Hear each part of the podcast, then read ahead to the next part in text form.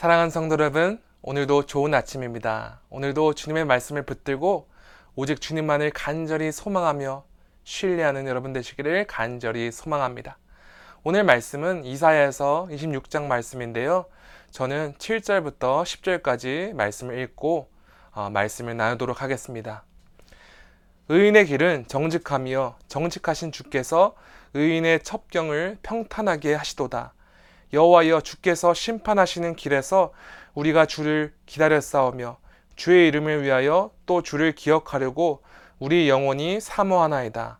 밤에 내 영혼이 주를 사모하셨사온즉 내 중심이 주를 간절히 구하오리니 이는 주께서 땅에서 심판하시는 때에 세계의 거민이 의를 배움이니이다.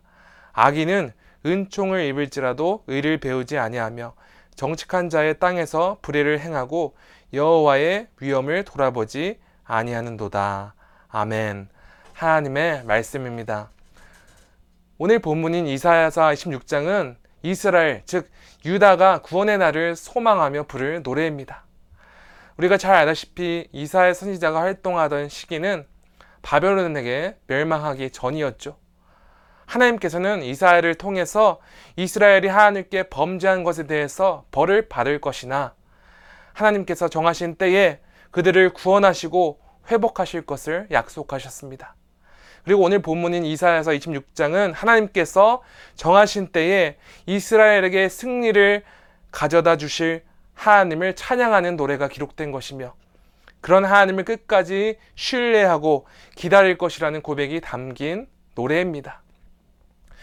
어, 오늘 이 시간에는 7절부터 어, 10절까지의 말씀을 집중적으로 말씀을 나누도록 하겠습니다. 먼저 8절을 제가 읽겠습니다. 여호와여 주께서 심판하시는 길에서 우리가 주를 기다렸사오며 주의 이름을 위하여 또 주를 기억하려고 우리 영혼이 사모하나이다. 여러분 8절에서 제일 주목해서 묵상해야 되는 단어는 바로 기다렸사오며입니다. 어, 여기서 이사야가 말하는 기다림의 구체적인 의미는 무엇입니까? 먼저 히브리 원어로 이 단어는 기다린다, 소망하다, 기대하다라는 의미를 가지고 있습니다. 그리고 성경에서 하나님을 기다린다고 할 때에 하나님을 절대적으로 소망한다는 의미를 가지고 있으며 또한 반드시 역사하실 하나님을 절대적으로 신뢰한다는 의미도 가지고 있습니다. 오늘 본문에서도 마찬가지로 이사야는 하나님을 절대적으로 소망하며 신실하신 하나님을 전적으로 신뢰한다고 고백하는 것이죠. 이스라엘은 바벨론에게 멸망당하게 되어서 자신의 나라와 땅도 없이 이방 민족 땅에서 포로의 신세로 비참하게 살아가게 됩니다. 그것도 아주 긴 시간 동안 언제 하나님께서 자신들을 구원하시고 모든 것을 회복시킬지 그 기한을 모른 채 답답한 날들을 보내게 되죠. 하지만 오늘 본문에 기록된 노래는 미래가 불확실한 어두운 현실 속에서 진정한 하나님의 백성들이 부르는 노래입니다. 그렇다면 이스라엘이 하나님을 절대적으로 소망하고 신뢰함으로 기다릴 수 있다고 말하는 결정적인 근거는 무엇입니까? 7절입니다. 의인의 길은 정직하며 정직하신 주께서 의인의 첩경을 평탄하게 하시도다. 7절에 근거하여 하나님의 백성이 하나님을 소망하며 신뢰하며 기다릴 수 있는 이유는 오직 하나님께서만 우리의 삶을 평탄하게 하실 수 있다는 확신 때문입니다. 진정한 하나님의 백성은 어떠한 상황과 환경 속에서도 오직 절대적 하나님께서는 반드시 굽은 길을 곱게 그리고 바르게 하실 것을 믿으며 간절히 소망하며 신뢰하며 기다릴 수 있다는 것이죠. 비록 눈앞에 보이는 상황은 절망스럽고 미래가 불투명해, 불투명해 보여도 신실하신 하나님께서 그분이 정하신 완벽한 때에 반드시 역사하신다는 것을 소망하고 신뢰하는 것이 진정한 하나님의 백성이 살아가야 하는 길이라는 것이죠. 여러분, 그런데 기다리는 것이 참 어렵습니다. 제가 요즘 자녀를 양육하면서 느끼는 것은요, 참 기다리는 것이 힘들다는 것이죠. 아, 언제 자라나? 물론 아직 아무것도 모르고, 어, 자신의 의사를 완벽히 표현하지 못하고, 이런 미숙한 모습을 보면서 아 귀엽네.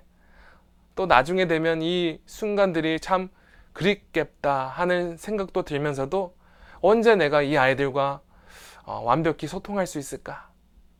또 언제 이 아이들이 빨리 성숙해질 수 있을까? 이런 조급한 마음이 들 때도 있습니다.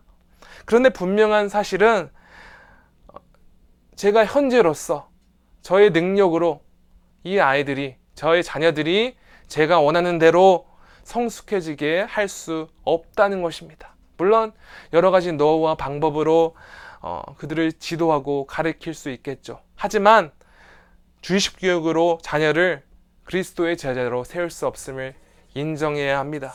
그 대신 오직 하나님께 우리의 자녀들을 온전히 맡기고 하나님의 방법으로 자녀가 믿음으로 잘 성장하기를 기도하며 기대하며 소망하는 것이 참으로 중요하다고 생각합니다. 여러분 그런데 자녀 양육과 마찬가지로 우리 삶의 모든 문제에 대하여 우리는 똑같이 접근해야 합니다. 그것은 우리 스스로가 삶에서 맞닥뜨리는 여러 문제에 대한 해답을 제공할 수 없으며 우리가 어떤 문제와 상황을 해결하기 위한 지혜와 능력 또한 없다는 것을 먼저 고백해야 합니다. 이것이 바로 하나님을 소망하며 신뢰하며 기다린다는 첫 단계이죠.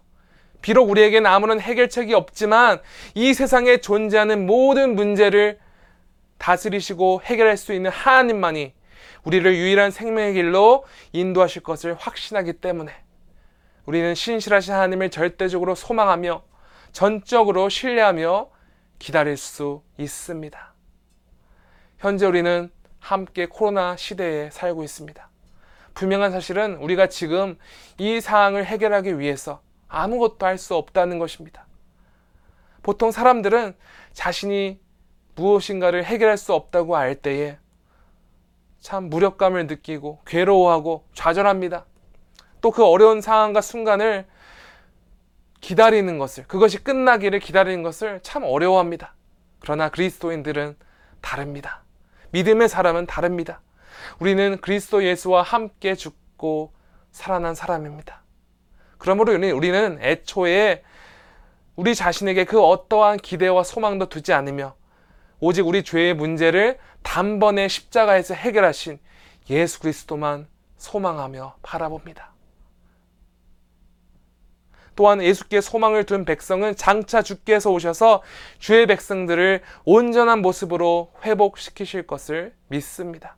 이러한 믿음과 확신을 가지고 살아가는 하나님의 백성은 어떠한 어려움과 위기 속에서도 능히 모든 것을 평탄하게 하실 수 있는 하나님께서 그분의 때에 그분의 방법으로 반드시 역사리라 믿기 때문에 신실하신 하나님을 절대적으로 소망하며 전적으로 신뢰하며 기다릴 수 있습니다.